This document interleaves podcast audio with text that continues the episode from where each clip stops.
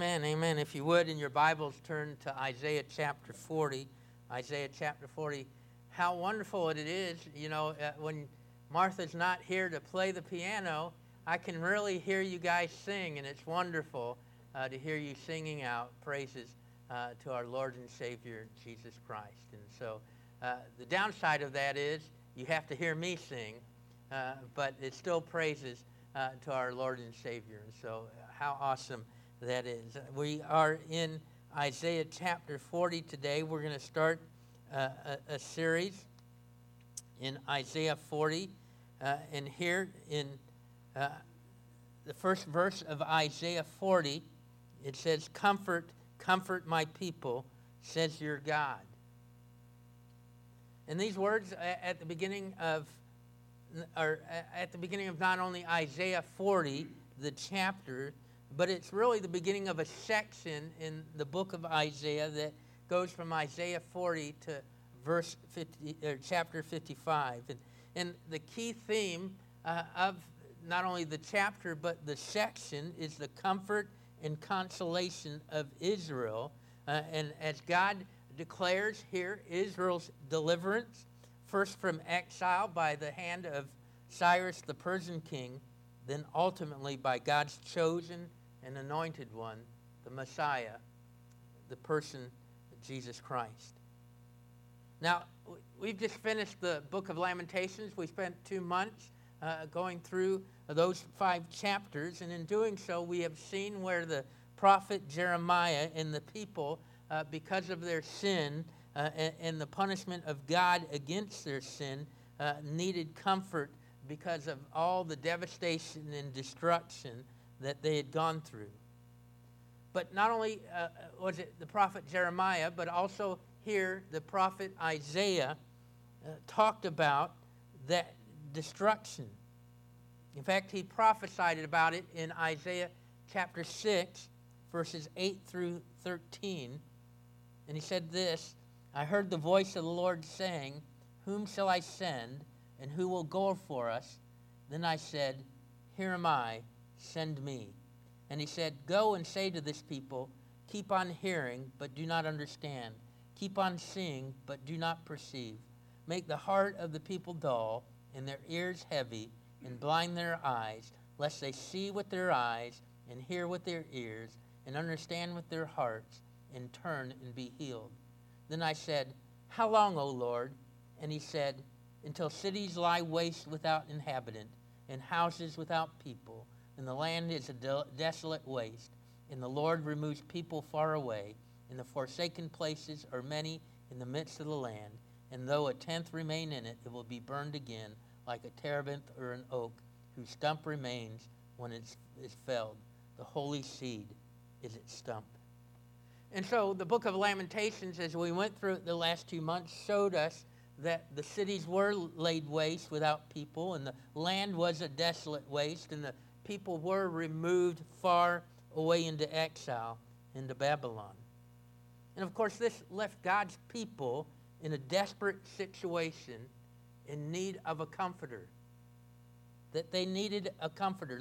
Lamentations made that clear. In, in chapter 1, we see five times in chapter 1 saying that Jerusalem has no one to comfort her. She has no comforter, for a comforter is far from me.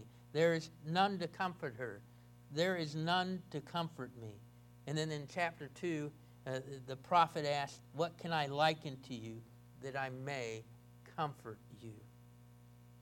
And while Lamentations ends with God's people in need of God's comfort and assurance, Isaiah 40 shouts it out Comfort, comfort my people, says the Lord.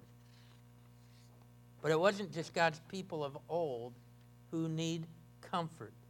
We, as God's people today, still need the comfort of God in the midst of devastation and destruction of life that we experience in this world. So, as a follow on to the book of Lamentations, over the next five Sundays, we will look at Isaiah 40 and its call by God for comfort to his people. One of the reasons we're here is because God does deliver uh, his people Israel from her exile, and he continues to comfort and deliver his people today through the person and work of Jesus Christ. And so today we're going to look at verses 1 through 5. And as we look at verses 1 through 5 as a, uh, in Isaiah 40, we're going to see seven elements of comfort provided by God to his people. And so if you would, in your Bibles, follow along as I read Isaiah 40, verses 1 through 5. Comfort, comfort my people, says your God. Speak tenderly to Jerusalem and cry to her that her warfare is ended, that her iniquity is pardoned, that she has received from the Lord's hand double for all her sins. A voice cries, In the wilderness prepare the way of the Lord, make straight in the desert a highway for our God. Every valley shall be lifted up, and every mountain hill be made low. Then uneven ground shall become level, and the rough places a plain.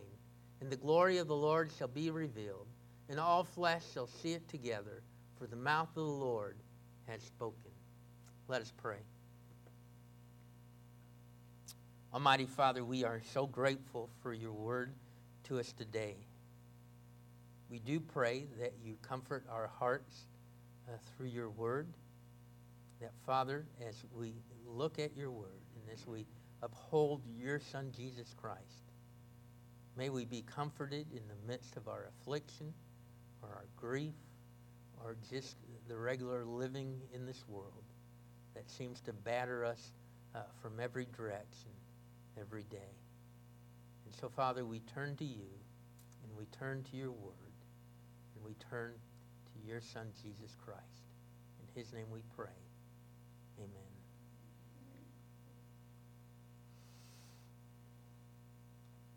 Comfort, comfort my people. God here in verse 1 has commissioned someone, even possibly a, a, a group of people, to speak to his people words of comfort. Now, whether it was the prophet Isaiah or a group of prophets or the divine council or even us today reading this words, God has commissioned comfort to his people. And it is without a doubt that part of the call for comfort here in Isaiah 40 would be fulfilled, as I said earlier, when King Cyrus, the, the Persian king, allowed the Jews to return to their homeland and they rebuilt the temple and the walls of Jerusalem. Yet that is not the only comfort that is being presented here in Isaiah 40 or the rest of the book. It ultimately, this comfort from God ultimately points to God's work of redemption in redeeming fallen humanity and restoring them to a right relationship with Him. And so it is with that comfort that we're going to dwell on these first five verses, and we're going to encounter seven elements of comfort from God. And the first element of comfort that we find is in verse 1 when he says, Comfort, comfort my people, says your God. And so the first element of comfort is that they are his people and he is their God. Or, or, or we are his people and he is our God. And what can be more comforting to a person or to a church or to a group of people to know that they are God's? That we are a people for his own possession. That was not always so. In fact, even with the Israelites, as they were going through the punishment of God for their sin, that they were at some point uh, called not uh, his people. And, and he said to them in Hosea that he was not their God. And yet later, Hosea would prophesy that God would again say to them, You are my people, and I am your God. And before we knew Jesus Christ, if you're a Christian, before you knew Jesus Christ, you were in that same position. Before you knew Jesus Christ, you were not his people, or, uh, and he was not your God. But because of Jesus Christ, because of his person and work on the cross, that God had shown us mercy through Jesus Christ, and we became part of his people. You became a child of God and part of the family of God. And so, what a comfort to know that you're God's own, that you are a child of God. And, and, and therefore, as, as a parent, uh, uh, uh, uh takes care and loves a child. God takes care and loves his people. 1 Peter 2, verse 10 reminds us of this fact. It says, Once you were not a people, but now you're God's people. Once you had not received mercy, but now you have received mercy. See, this is what happens when you place your faith and trust in the person and work of Jesus Christ. When you place your faith in the fact that he died for you on the cross and that he rose again from the dead in order to give you life, that you receive the comfort of God, uh, you become his child, you become part of the family of God, and you receive comfort from knowing that he is your God. You have been reconciled to him.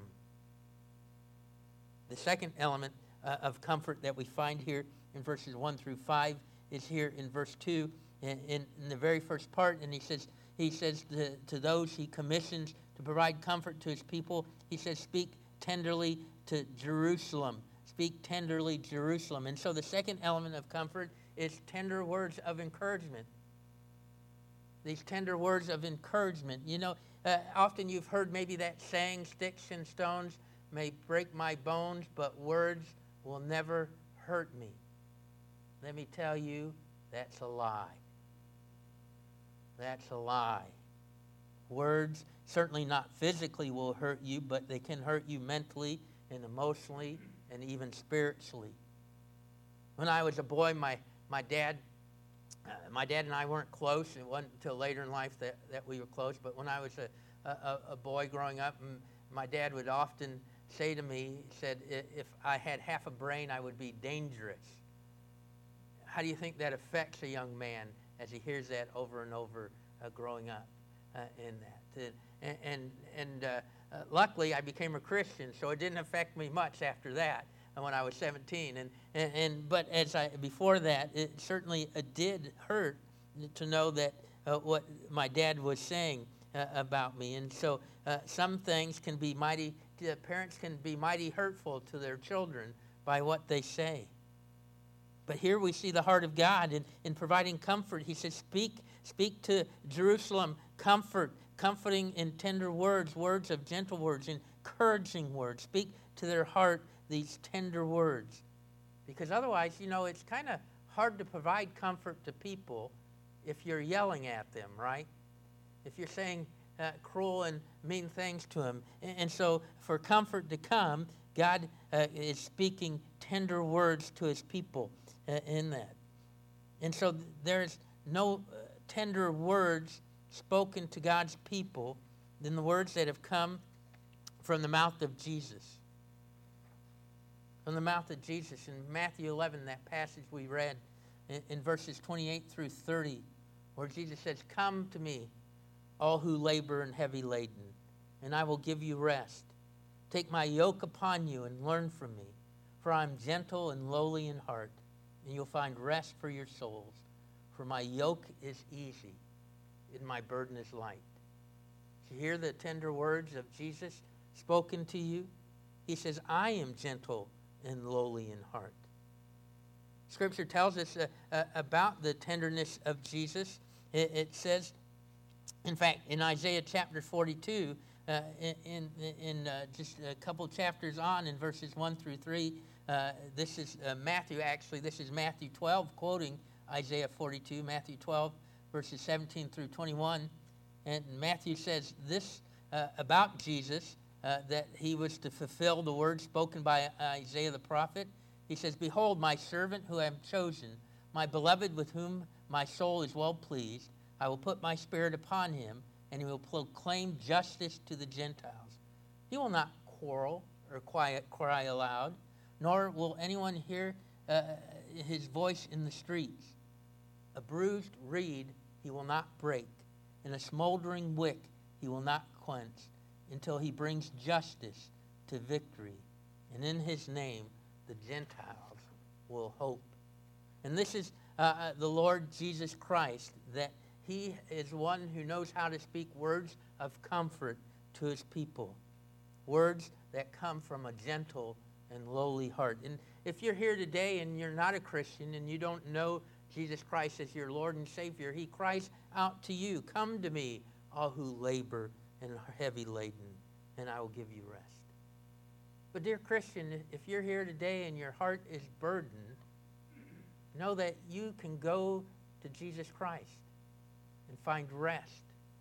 Find rest uh, in his work that he has done for you on the cross.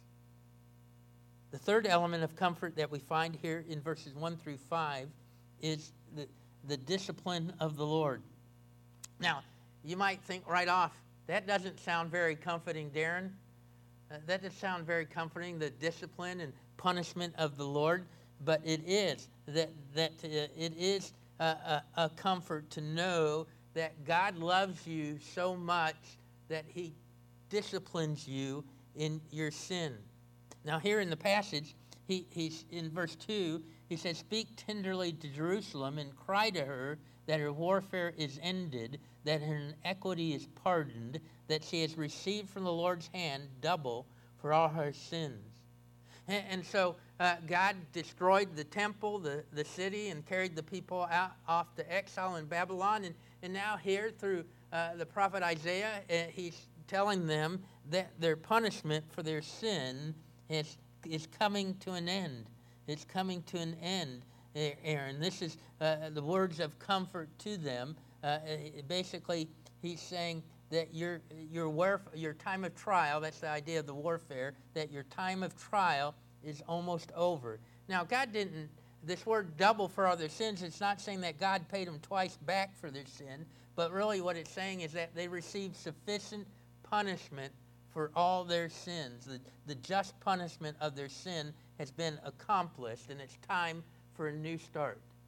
And for God's children, if you're a Christian, that, that, that God's discipline ought to be a comfort to you, knowing that He doesn't leave you as you are, that He loves you so much that He disciplines you, as Hebrew 12 tells us, that a father disciplines the, the son that he loves.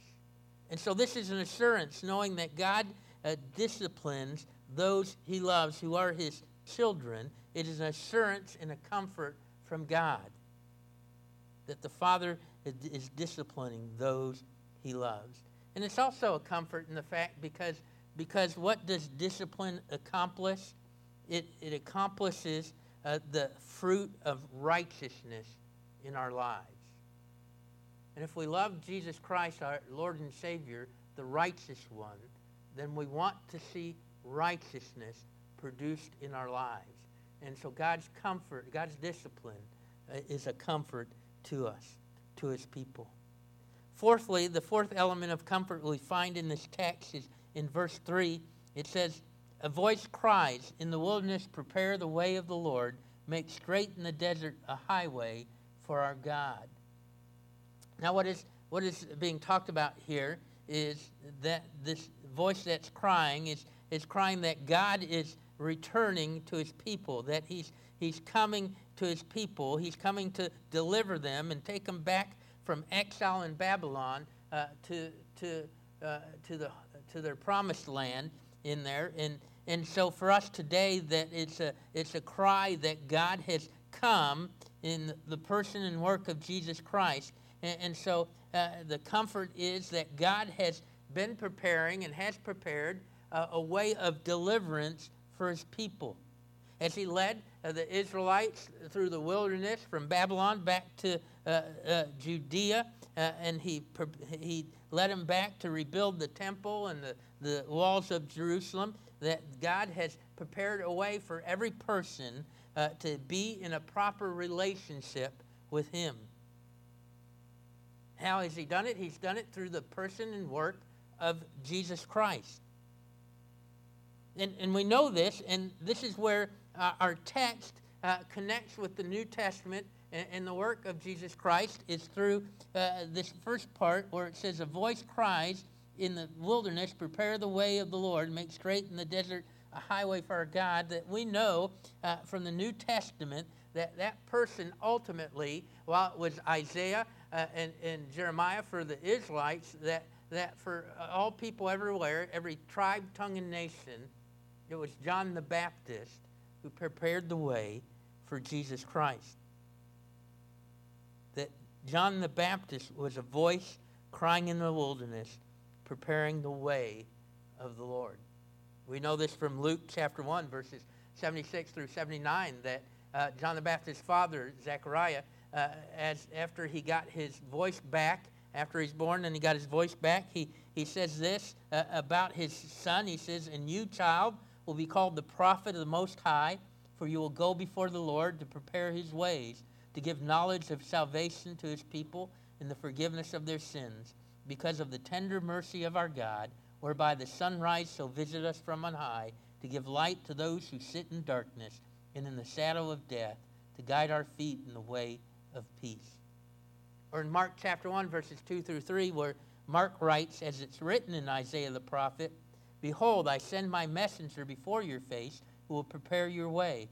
The voice of one crying in the wilderness, Prepare the way of the Lord, make his path straight. And so John the Baptist was the one who prepared the way for the coming of the Messiah, the Lord Jesus Christ. And what was that way? If God has been preparing his plan of redemption from the beginning, and, and what the, the Israelites experienced was just one point, one, uh, one short stop on that journey to God fulfilling his plan of redemption, we see it fulfilled through the person of Jesus Christ. God, uh, God in the Son, he put on flesh and he dwelt among us. He lived a perfectly righteous life in fulfilling the law, and therefore he went to the cross willingly, dying for our sins in our place, taking upon himself the wrath of God, uh, so that we didn't have to experience God's just judgment against our sin.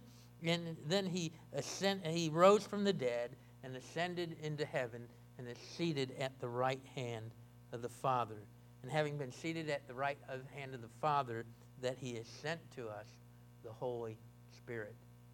And so this verse, verse 3, is talking about preparing a way for God to come and meet and deliver his people, which was fulfilled in the person and work of Jesus Christ.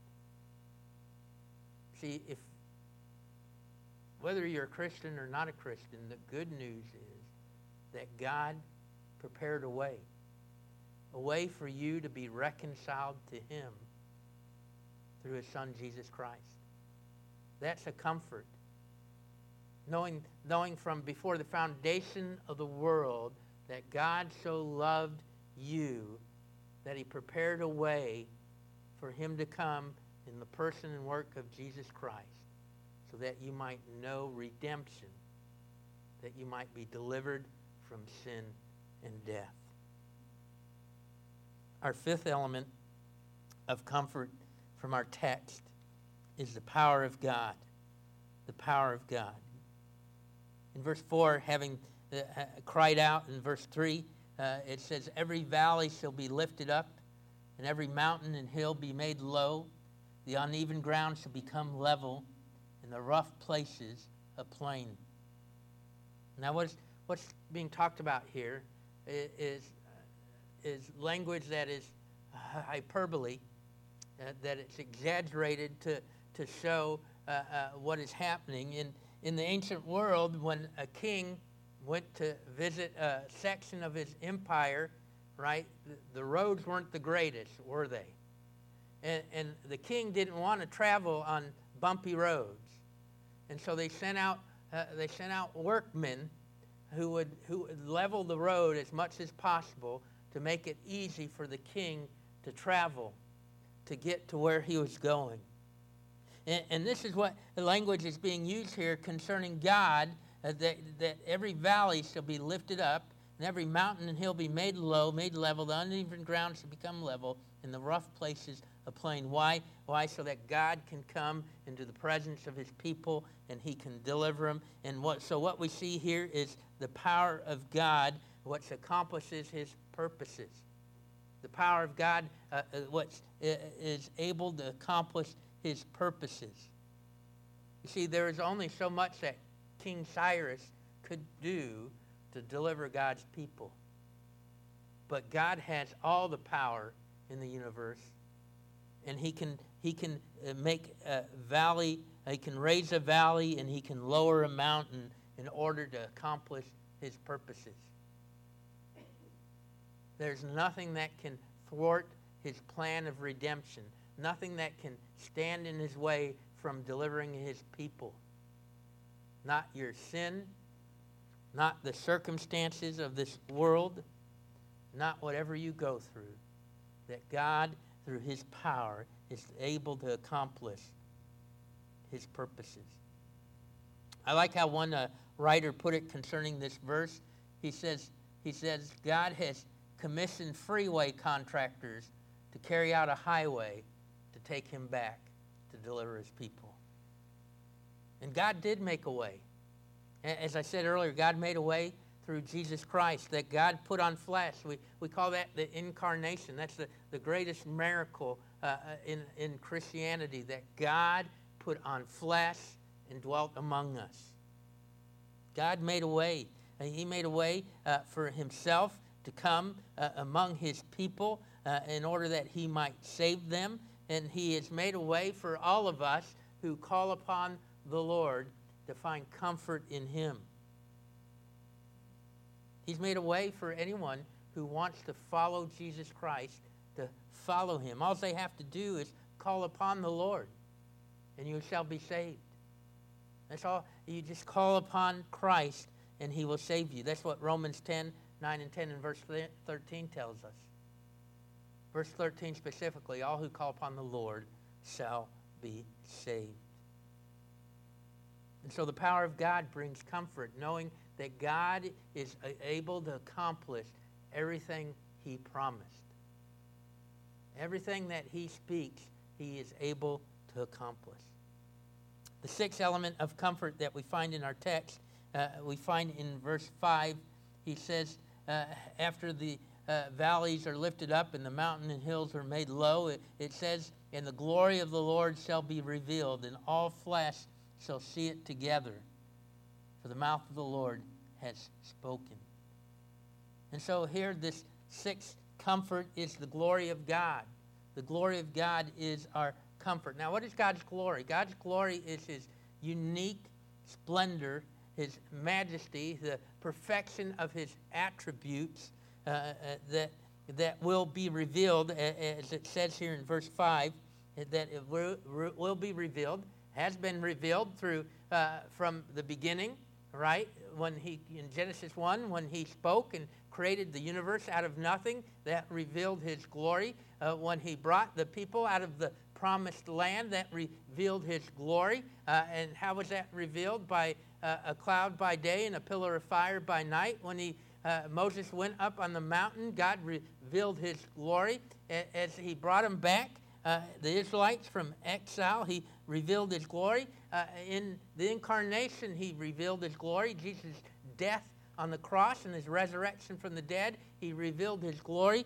But here in this verse, what he's talking about ultimately is that God will reveal his glory so that everyone, everyone, he says in verse 5, all flesh shall see it together. And, and so uh, God will reveal his glory so that every tribe, tongue, and nation will see the glory of God. And when will that happen? When will God uh, bring that comfort to his people ultimately? It happens with the return of the King, the second coming of Christ. At that point, all, all flesh will see God's glory revealed in the person and work of Jesus Christ. The Apostle Paul puts it this way in Philippians chapter 2, verses 9 through 11. He says, Every knee shall bow in heaven and on earth and under the earth, and every tongue confess that Jesus Christ is Lord to the glory of God the Father. And so God will reveal his glory uh, to all flesh in the return of Christ. He, he will reveal his glory as Christ takes his rightful place on the throne. He'll reveal his glory as Christ rights all wrongs in, this world and brings justice uh, to those who rebel against him. And so the glor- coming glorification uh, of our King, uh, it will bring comfort. It's a comfort in this world. That's why the Apostle Paul uh, can talk about uh, the return of Christ as our glorious hope as we reflect on the fact that Christ will return and, and, and make everything right that is a comfort and a hope in this world. It's a comfort and hope knowing that one day all wickedness and oppression and injustice will not have the last word. Jesus will have the last word. The last word that, that maybe people will have is that they're confessing that Jesus Christ is Lord to the glory of God the Father. That means believers and unbelievers will recognize that whether uh, they want to or not, that Jesus is Lord. And the fact that he rules and reigns over this world, and one day uh, it will be uh, consummated by his return, brings comfort to us this day. And our final seventh element of comfort for us uh, is found in the last part of verse 5. It says, For the mouth of the Lord has spoken. And so the seventh comfort, element of comfort, is the Word of God. Now we're going to look more at that next week in verses 6 through 8. But God's Word is a comfort to His people. In, in this sense, in verse 5, the comfort is that when God speaks, we can trust that it will come, come to happen, that it's sure and certain uh, to happen. Uh, for the mouth of the Lord has spoken. Why? Because God does not lie, right? God is not a man that he should lie, or the Son of Man that he should repent. Has he not spoken, and will it not come to pass? God does not lie. When he speaks, when he promises, it comes to pass. And so God's word is a comfort to us. Uh, it is sure and certain we can know that whatever God has spoken in the person of Jesus Christ, every promise made in Jesus Christ will come to us uh, will happen, will be fulfilled and carried out, whether it's in this life or in the next, that it is sure and certain to take place uh, in that. And, and so we can trust and be comforted by the Word of God. And so we find here in verses 1 through 5, we find uh, seven elements of comfort for us in the midst of our circumstances of life. And and all of us need comfort. Uh, who, whether it's because we're going through uh, an affliction, uh, it might be a sickness, whether it's going because we're grieving over the loss of a loved one, and maybe it's just because of the circumstances of life at this point are, are uh, not what we thought they would be, that we all look to for comfort. And if you're a Christian, that comfort is to come uh, only from the person of Jesus Christ. The Heidelberg Catechism uh, puts it this way in the very first question and answer. It asks the question, What is your only comfort in life and in death? And the answer is that I am not my own, but belong body and soul, in life and in death, to my faithful Savior, Jesus Christ. He has fully paid for all my sins with his precious blood, and he has set me free from the tyranny of the devil he also watches over me in such a way that not a hair can fall from my head without the will of my Father in heaven. In fact, all things must work together for my salvation.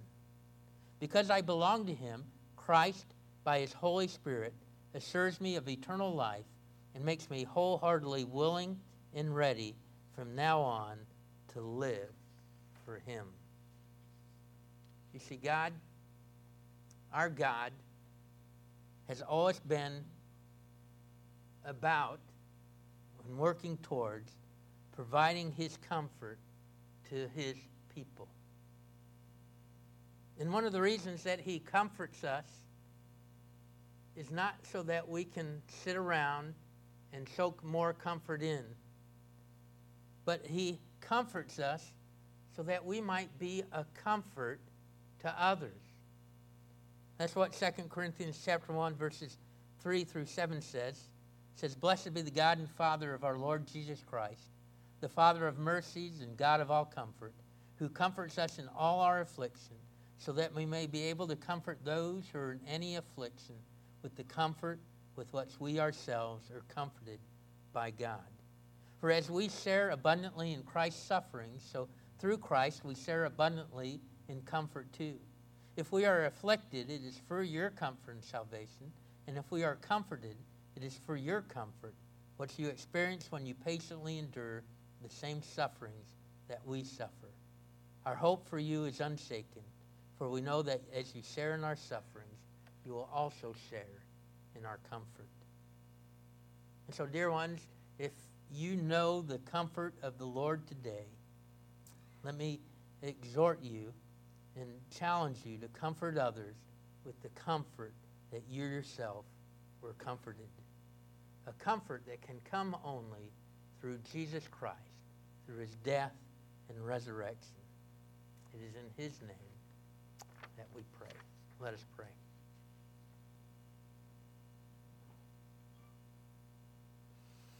Father, we are so grateful for your words to us today that often